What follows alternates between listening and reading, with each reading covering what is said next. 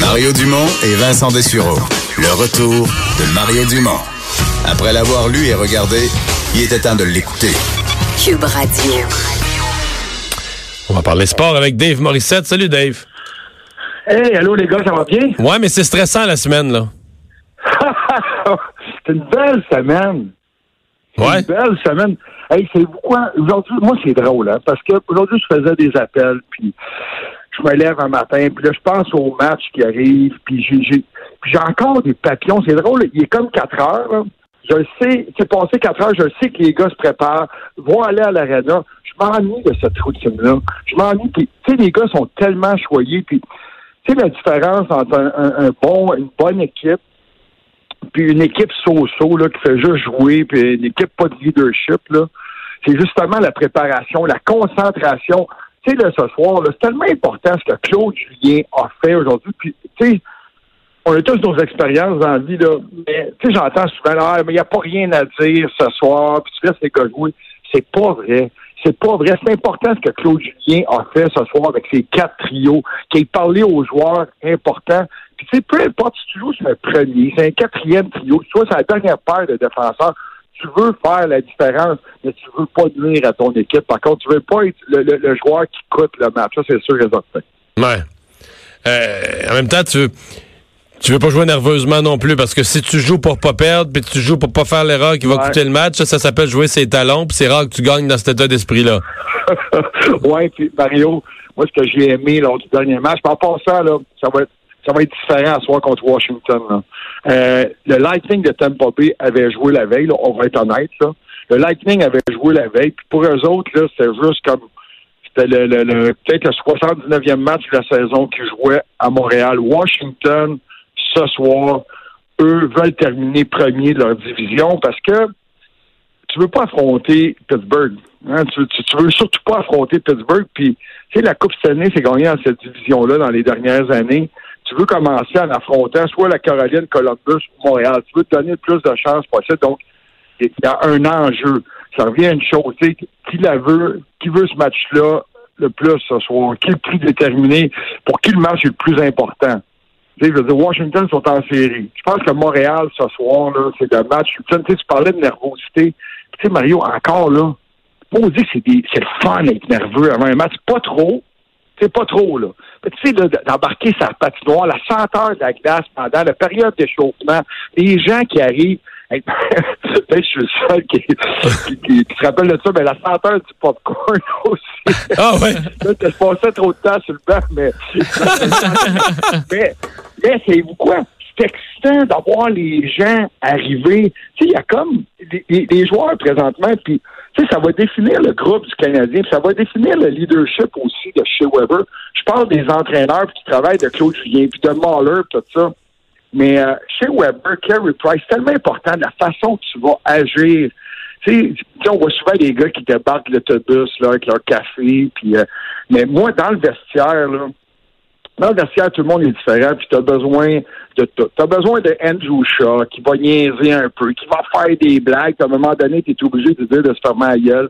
T'as besoin d'un Shea Weber qui est sérieux, qui est assis dans son casier, qui parle pas un mot, puis qui fait venir un kid, peut-être, qui va s'asseoir à côté de Mété, puis tu sais, qui sort un tableau, puis qui parle un peu des joueurs qu'on va affronter. Tu sais, c'est tellement important, puis... Tu sais, pour les journalistes qui couvrent le Canadien, je leur dis toujours, les gars, c'est pas le vestiaire que vous voyez. Quand tu rentres dans le vestiaire, là, c'est rendu un studio de télé après. Le vestiaire, là, c'est quand les 4 portes, les 4 portes, il y en a 2 de chaque côté, là, mais les 2 portes sont fermées. C'est ça. Dave, Ovechkin, il va quand même super bien. Il vient de passer son cap des 50 buts. Il s'amuse. Est-ce que ça va être lui la clé ce soir, l'ennemi numéro 1? Hey Vincent, je suis tellement content de parler d'Ovechkin, là, parce que, je pense, sérieusement, là, c'est sûr qu'Ovechkin, si le Canadien n'est pas discipliné, puis, tu sais, le Canadien, j'en parlais hier, là, mais le Canadien, aucune pénalité en 2 matchs, là, le message est passé. C'est la 5e meilleure attaque de la Ligue. Ovechkin, ce qui est impressionnant, puis, tu sais, j'ai eu l'occasion de parler avec Barry Trotz cette année, puis il me disait, parce que Barry Trotz s'est rendu avec les Islanders, mais il disait, tu sais, Ovechkin, on essayait de le faire marquer d'ailleurs. Tu sais, parce qu'il marque toujours au top des circles, là, au point de mise en jeu, au haut des cercles. sur le lancer sur réception. Mais il l'a fait cette année. Mais en avantage numérique, si on cherche la solution chez le Canadien, on n'est pas capable de la passer à Shea Weber. C'est drôle, à Washington, on est capable. Mais petite anecdote rapide sur Ovechkin. Ce qui est fou, c'est que tout le monde sait que tout le monde sait que c'est ça qu'ils vont essayer de faire, de la passer à Ovechkin, puis une fois sur deux, ils réussissent pareil à déplacer les autres, de la passer à Ovechkin, puis ils bottent. C'est fou. Puis hey, je parlais deux anecdotes. Maxime Talbot me racontait, puis c'est comme ça avec la plupart des équipes. Là, quand tu joues Ovechkin ou même McDavid, tu mets un joueur. Regardez les matchs des Oilers contre Ovechkin. Là, t'as un joueur qui vraiment, lui, son travail à lui, c'est de surveiller Ovechkin. Puis comme tu dis, il marque pareil. La même chose avec McDavid et Max Talbot, qui jouait avec les Penguins de Pittsburgh dans le temps, il disait, moi, là, c'était ma job. Que Ovechkin marque pas, mais il dit, je me tournais 2 secondes pour bloquer une pause, puis Ovechkin lançait, puis c'était un but, tu sais, ça arrivait une fois sur 2 matchs. Là, j'avais fait voter, j'étais avec mon collègue Louis Jean à New York, il y a de ça 2 ans, où on a les 30 meilleurs joueurs de la Ligue nationale en entrevue, puis on les fait voter sur les meilleurs joueurs de la Ligue. Et Ovechkin n'était même pas dans les 10 premiers joueurs. Il venait de marquer 50 buts. Mais les joueurs trouvaient qu'il était unidimensionnel. Tu n'avais pas encore gagné la Coupe. Cette année, le même vote, Ovechkin fait partie des 3 premiers. C'est juste pour dire comment une Coupe cette année puis son leadership de l'an passé. Il a gagné du respect, là. Ben oui, il a gagné du respect. Il y a un autre match qui va être important à surveiller ce soir, parce que là, comme on dit, le Canadien n'a pas son destin complètement dans ses mains. Faut surveiller d'autres matchs en parallèle, hein? Oui. C'est ce qui rend la course excitante, Mario. Mais ce soir, la Caroline affronte les Devils du New Jersey ce soir. J'ai hâte de voir, puis c'est ça qui est excitant, de voir comment ce match-là va se terminer. Est-ce que la Caroline peut laisser glisser ce match-là? Je pense pas, mais tout est possible. Dites-vous une chose, je sais pas si j'aime mieux affronter une équipe comme le Lightning que t'accomplis, qui fait juste écouler ses matchs, ou une équipe comme les Devils du New Jersey. Je sais que c'est cliché, mais t'as des gars qui veulent impressionner l'entraîneur. T'as un gardien qui est pas certain de son boulot l'an prochain, pas certain d'être numéro 1. T'as des entraîneurs aussi qui jouent leur poste. Donc, mais c'est ce qu'il faut espérer. Tu sais, les gens me demandent comment ça marche le classement. Puis le Canadien peut pas arriver à égalité avec les Blue Jackets de Columbus, qui, en passant, on va avoir la chance d'en parler là. Mais dans Blue Jackets de Columbus, là, c'est les 2 équipes que le Canadien... mais ils jouent pas ce soir, eux.